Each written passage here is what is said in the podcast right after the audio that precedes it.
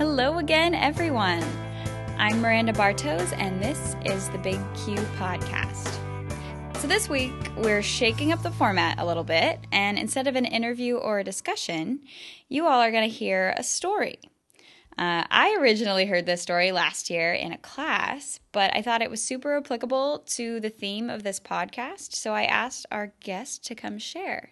So let me introduce my guest, uh, Professor Robert Finocchio. Professor Finocchio, who are you at SCU? Well, thanks, Miranda. Um, I'm uh, a couple different people. Uh, one job I have here, I've been teaching Business 70 and Business 170, which is an introductory business course uh, in the Leavey School of Business for now almost 17 years. And also, I'm on the Board of Trustees and previously served as chair of the Board of Trustees. And prior to serving as chair, I was vice chair for uh, six years. So I spend a lot of time here. I'm also an alum. Awesome. Okay, so without further ado, listeners, feel free to sit back, relax, and listen to Professor Finocchio's story of ethics in the real business world.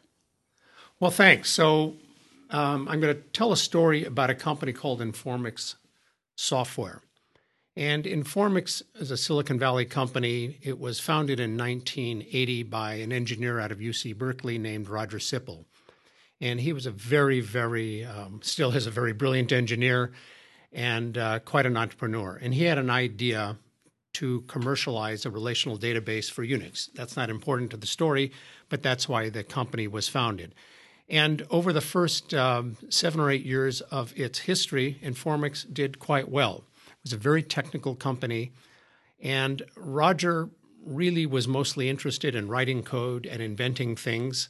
Uh, he had taken the company public. It had grown to about $100 million. But he decided he wanted to go off and invent new products and new companies.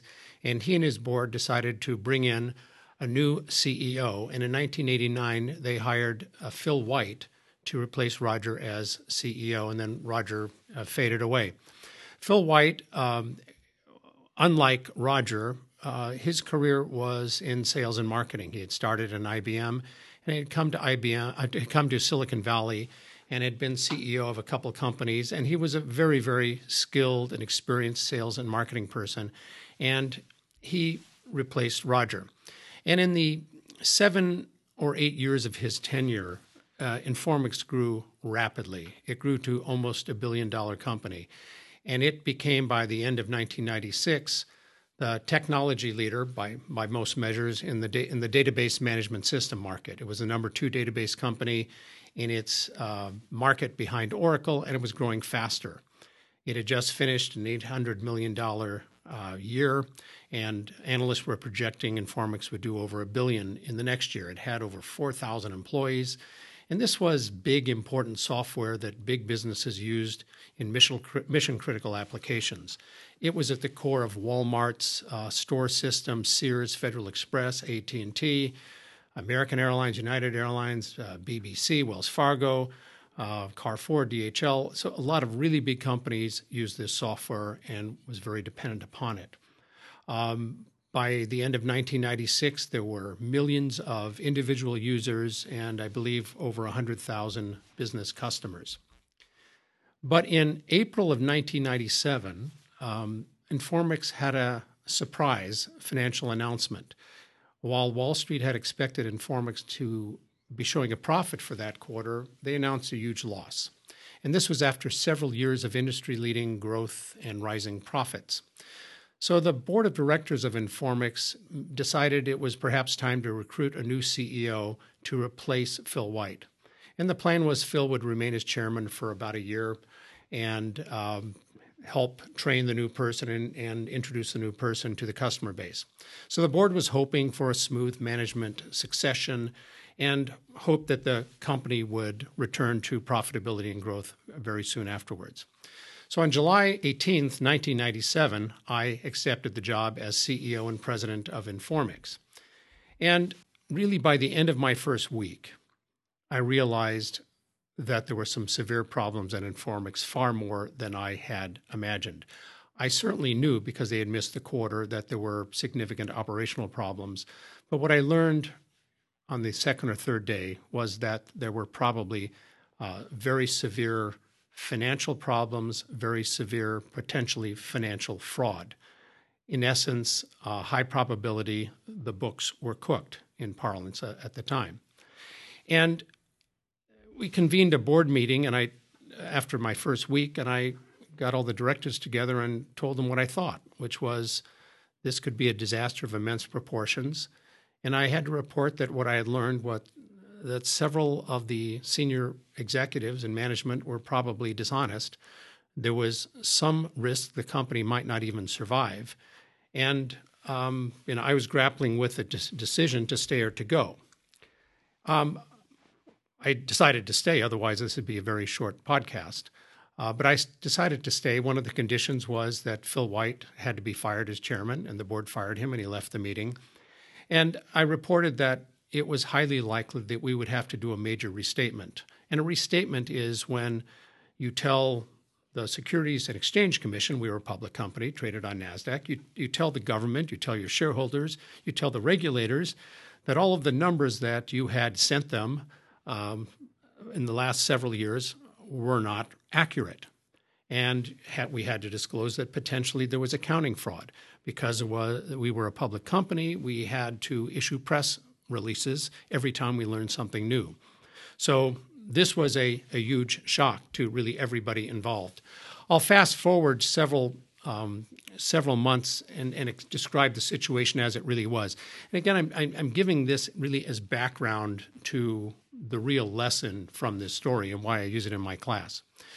But uh, several months forward, after you know millions of dollars of forensic analysis and uh, investigation, we realized that there were accounting errors that really added up to way over $200 million going back three and a half years. Uh, net net that where we had shown three and a half years of profit in the last in that period, we really had had three and a half years of huge losses. By this time, uh, the chief financial officer had left. A lot of the finance staff was in meltdown, um, and very importantly, when we started to make the press releases about potential accounting fraud in the company, uh, customers started buying the buying the product. And a software business is real simple. There's uh, there's revenue and there's people expense. And if people stop buying the product, you start losing money and burning cash very very quickly. So our expenses uh, very soon were were much larger than our revenue. We had an impending liquidity crisis at one point. Our treasurer said uh, we had about six weeks of cash left. A lot of other people were quitting. We had lots of lawsuits. Um, from customers with whom we had not uh, done straightforward business. We had made some real estate uh, mistakes. The SEC had started an investigation because anytime you uh, talk about a restatement or mention the potential of fraud, they get involved. Uh, NASDAQ, which was the exchange where our stock was traded, started a delisting process because whenever you become delinquent with the SEC, which by definition we were, they start a process to throw you off the stock exchange, which makes it very difficult for shareholders to sell the shares. So that would be a crisis for them. We had significant conflicts and concerns with our external auditors. Um, a question at this point, uh, those of you familiar with such things, would be well, what were the auditors doing while the company was, was losing all this money and potentially committing accounting fraud? Um, and at the same time, the market was getting a lot more competitive. Um, our, the largest competitor in the space, Oracle, very, very effective competitor, uh, responded uh, very aggressively to our signs of weakness. IBM came into the market where they had not been before. Microsoft, uh, they were all smelling blood in the water. And imagine being an employee at Informix. They read in the paper that their CEO, a prior CEO, might have committed fraud. They learn that other people might have committed fraud. They read the financials that the stock is uh, going down in value, customers aren't buying the product anymore. Um, why do they want to work there? Of, of, course, the stock price collapsed. That left some very unhappy uh, shareholders. And customers were very, very concerned about Informix. You know, would Informix even survive?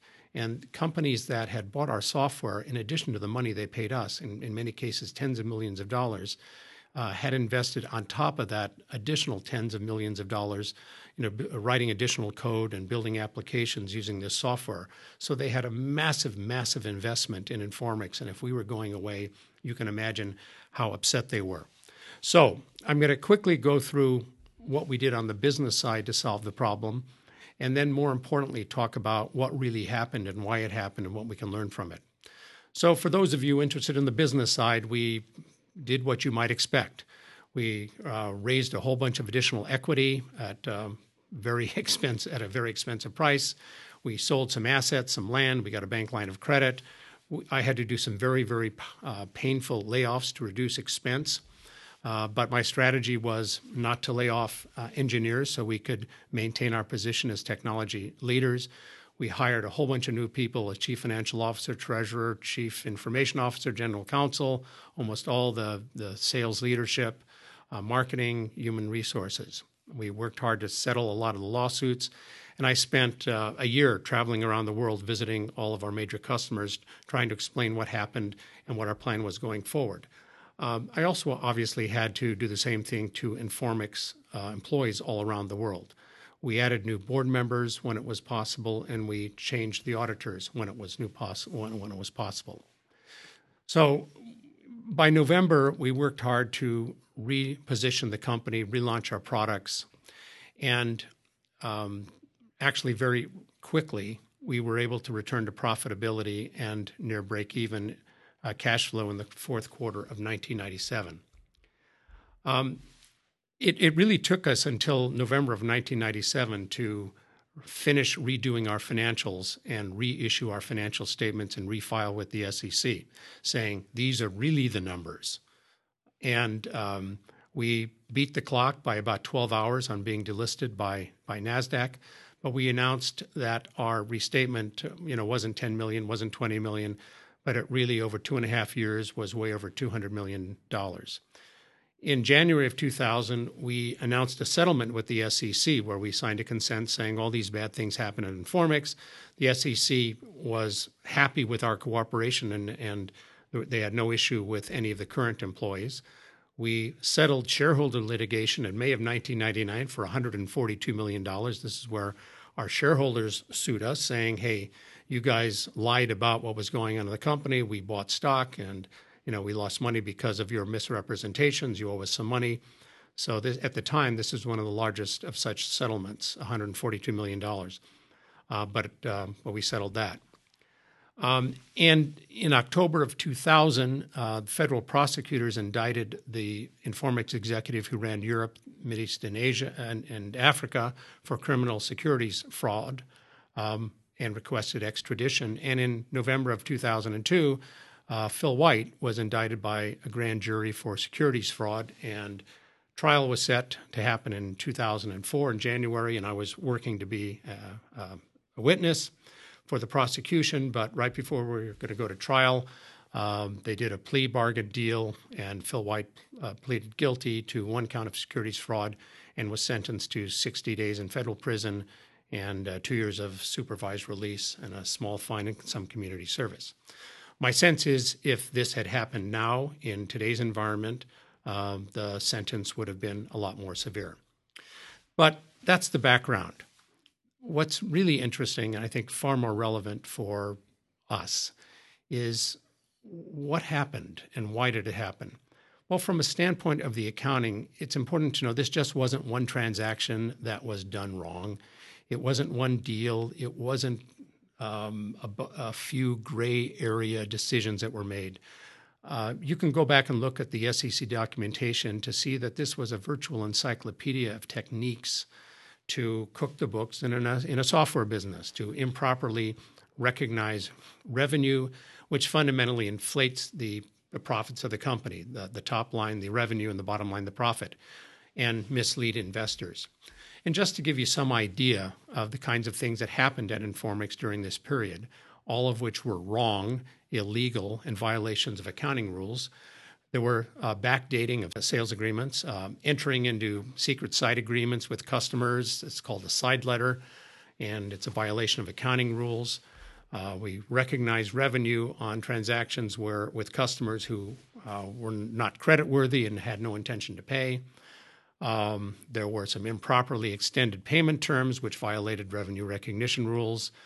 Uh, shipped some software that wasn't a finished product, which was a violation of revenue recognition rules. There were some barter transactions, which were improper, and some channel stuffing. Net net, it just wasn't one thing, one technique, one transaction. It was pervasive inside the company. And that, I think, is important context to the real important message here. So, how and why could this happen? Well, clearly, for all this bad stuff to happen, there were poor internal controls. Um, that we had poor external audits and reviews. The organization structure was not appropriate. The board probably did not do its job well. The organizational structure, the legal entity structure, was way too complex, making it um, easy to hide things. And there was in the industry, I would say at the time, sort of a, a do what you can get away with ethic uh, that sort of was pervasive in the enterprise software industry. Um, that's just the way it was then.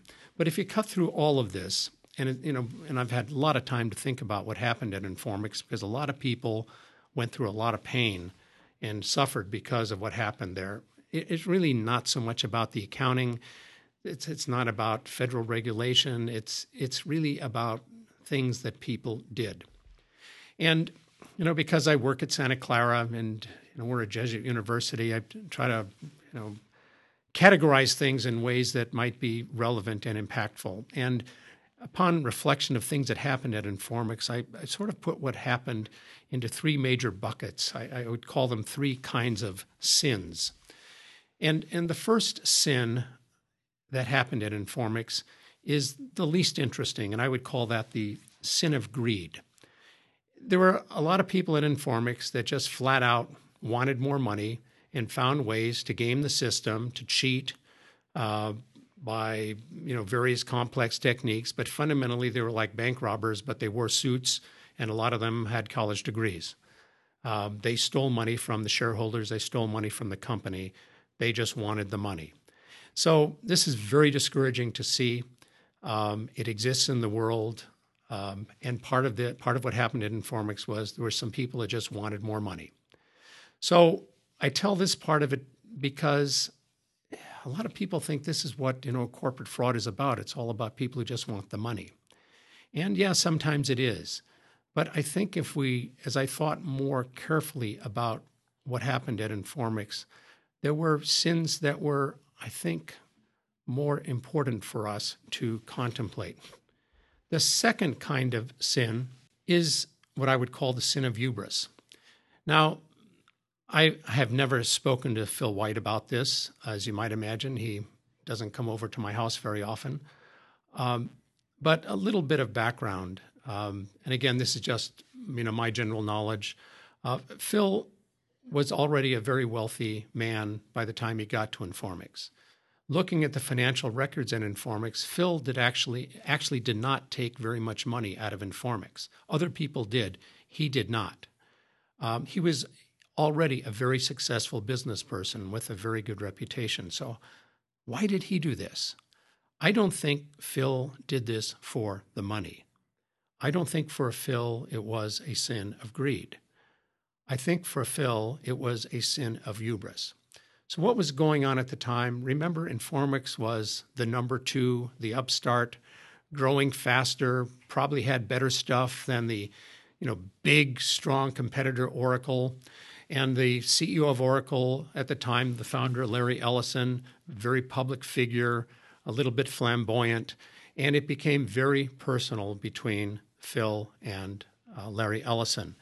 And Phil was a rock star around Silicon Valley because Informix was winning, was gaining share on Oracle, had better product, was winning big accounts.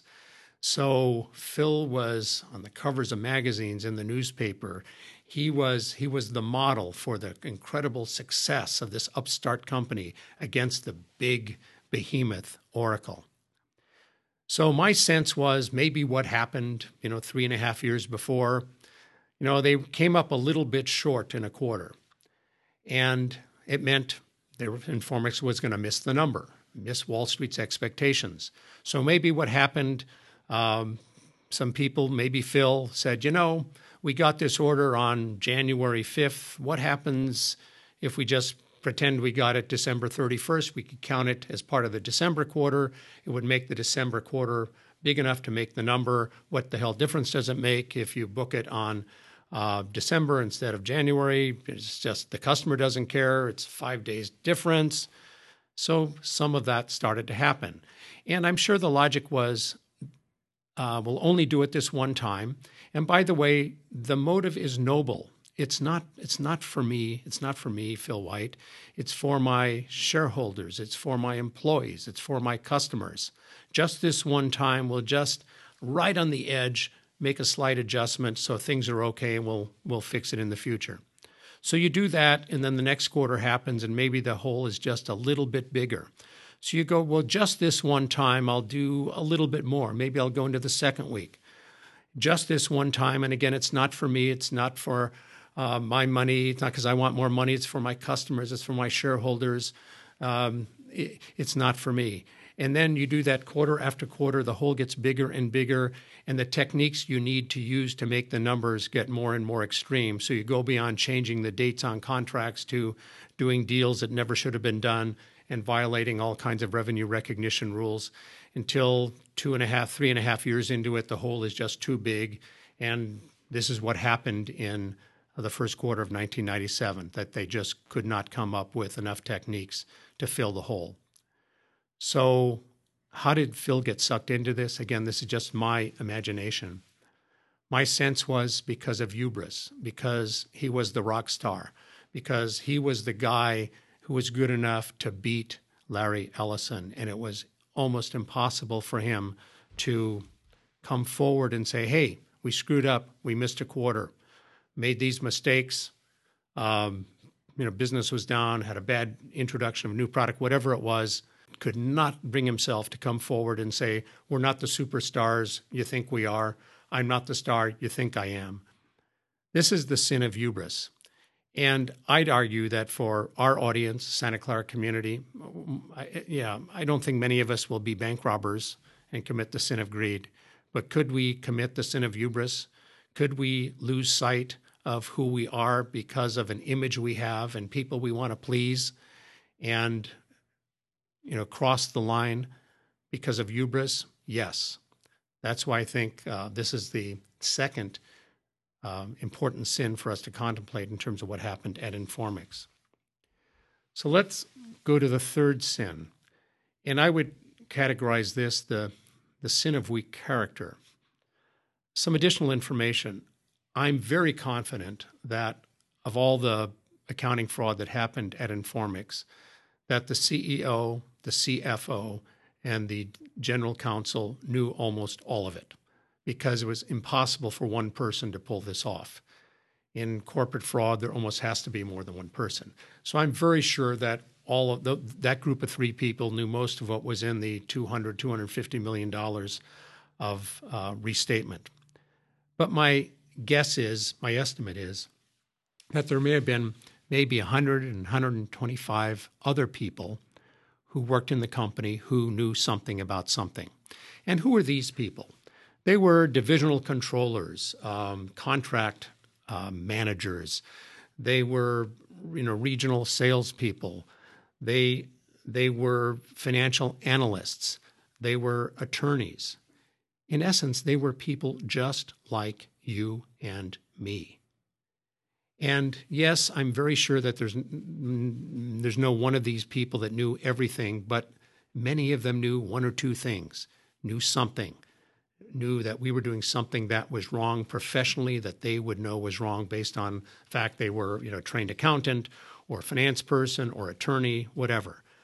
Maybe 100 125 people knew something wrong was happening and not a single person came, came forward until the first week I was there so how did that happen I think it happened because of weak character and I think this is where we can see the dark side of teamwork. So maybe imagining what was going through the minds of these people. These people weren't doing it for the money. Yes, they had stock options, but none of them was going to get rich by looking the other way when a contract was backdated or uh, an accounting rule was violated, they didn't do it for the money. They did it because they wanted Informix to win. They wanted to be part of the team. They wanted to support their boss. They, they, they wanted to be in the club. They wanted to be aggressive and care for the company. They want to win in the marketplace. And they did not want to be the, the person that did not go along. So, this is the dark side of teamwork. It's the dark side of solidarity. That in essence, each of these people somehow subordinated his or her own moral compass to the crowd. It was more important to be liked, to be part of the crowd, than to do what I'm sure each of them knew what was the right thing to do. That's the sin of weak character. And is that something that could happen to you or me? Absolutely yes. And some of these people sat in Santa Clara classrooms. They had many of the same professors I had and you have, and yet this happened to them. And it was the sin of weak character. They subordinated what they knew was right what they knew was the proper thing to do. They subordinated it. They subordinated it to the to the will of the crowd. And there's there's one um, you know quick anecdote that I tell my students. When I a couple of weeks into the job, I flew over to the UK trying to figure out you know who was who and who were good guys, who were bad guys. And after flying all night, I met with uh, a young man who early 30s, was a controller of our UK um, subsidiary. And came into his office, and it was a kind of a, even though it was a summer, it was a, you know, dark, dreary London day. And and I was looking at him, and he had a window behind his desk, and went out into the fog. And on his credenza, there was a photo of, I assume, his wife and two young children. And we exchanged a little um, small talk. And then I asked him a variant of the question, well, what did you know and when did you know it? And he stammered a little bit and then he said, well, I knew we backdated some, some contracts. I said, well, thank you for telling me that, but of course, you know, you're fired. And, and his face froze. And, and I, ha- I remember this vignette, just seeing the, the, the blood drain from his face, his eyes wide open, and as I was looking at him, you know, in my in the periphery of my vision, I saw slightly blurred this photo of his, his I assume his wife and, and two kids. And he was going to have to drive home that day and tell his his wife that he was fired because he didn't have the guts to do the right thing. And and also he was going to have to deal with the realization that his career was over that he was now radioactive. I mean, he never was um, uh, indicted for anything. He was a small fry in this whole thing, but you know, his reputation was gone. All of the work he had done, and I think he had an MBA from some school in the UK, all of that was over because he didn't have the guts to do the right thing. Now, I'm sure you've heard about whistleblowers, and, and you know, in the real world, someone in his position does not have to, you know, testify before Congress. He could have simply said to his boss, "You know, I'm not comfortable changing the date." My guess is the boss would have backed down. This never would have happened. Life would have gone on the proper way, but he didn't have the guts to do it. And even even if his boss had said, "You know, I want you to change the date," and if he said, "I'm not going to change the date," if his boss said, "You're fired," Okay, now imagine him driving home that night. He's going to be able to go home and tell his wife, I got fired for doing the right thing. Those bastards fired me for doing the right thing. And what an amazing story to tell your kids. And how good would you feel that night? Yes, you might worry about paying the mortgage, you know, for the next couple of months, but someone who did that would be very valuable in the marketplace. You'd feel good about yourself you'd have a great story to tell your children, but that's not the course he chose.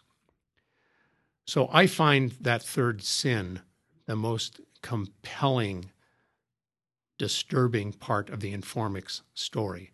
That so many people who never, ever intended to do bad things, who never thought it was possible for them to commit accounting fraud, committed accounting fraud because they didn't have the guts to do the right thing. So, a quick epilogue on, on the business.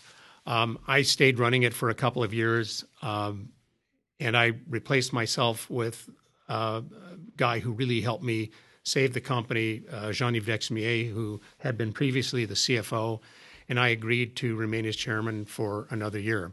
So by May of 1999, we had survived this crisis. We were making money, we were growing, and we hadn't compromised our future because we had maintained the investment in research and development. We had a new management team in place. 16 months later, uh, Informix stumbled again, not because of any accounting fraud. Done, did an acquisition that did not go well, and I had made a huge mistake by recommending Jean-Yves Dexmier to replace myself he was a wonderful chief financial officer, but uh, the board, myself included, decided to fire him as CEO. Um, we undid the the merger. The company was split in two, and just very quickly, IBM ended up buying the database part of Informix for about a billion dollars in April of 2001. And then the rest of Informix uh, was purchased by IBM a few years later uh, for about another billion dollars. So the real epilogue is that Informix can, while we did okay, we didn't go bankrupt, we never could fully recover from the impact of the fraud. And ultimately, thousands of shareholders, employees, and customers were hurt, and probably hundreds of millions, if not billions of dollars of shareholder value were lost.